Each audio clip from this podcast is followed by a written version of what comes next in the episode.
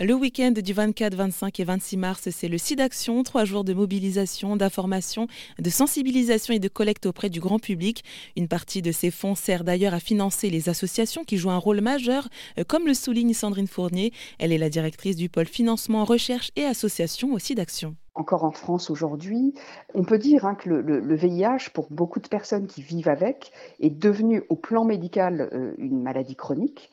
Euh, ça n'est euh, malheureusement pas du tout le cas au plan social, hein. c'est-à-dire que euh, ces associations sont, parfois pour les personnes qui vivent avec le VIH les seuls lieux où elles peuvent partager ce qu'elles taisent par ailleurs, partout ailleurs, et parfois même à leurs conjoints, au sein de leur famille, parce que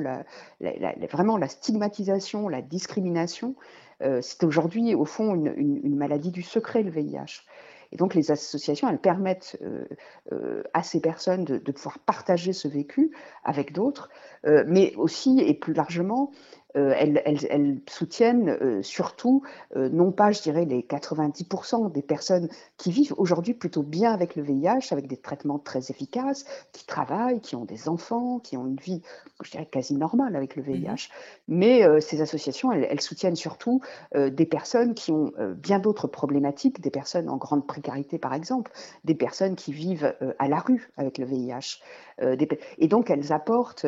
évidemment, l'objectif premier, c'est de maintenir ces personnes dans le soin, c'est de les accompagner aussi dans la compréhension de leur traitement, c'est de, si de coordonner un peu leur parcours de soins quand elles ont d'autres problématiques de santé, euh, mais c'est aussi tout simplement euh, de les accompagner vers l'emploi, de les accompagner vers l'accès à un logement, parce que quand euh, on a des difficultés à se nourrir, à se loger, évidemment, la santé n'est pas une préoccupation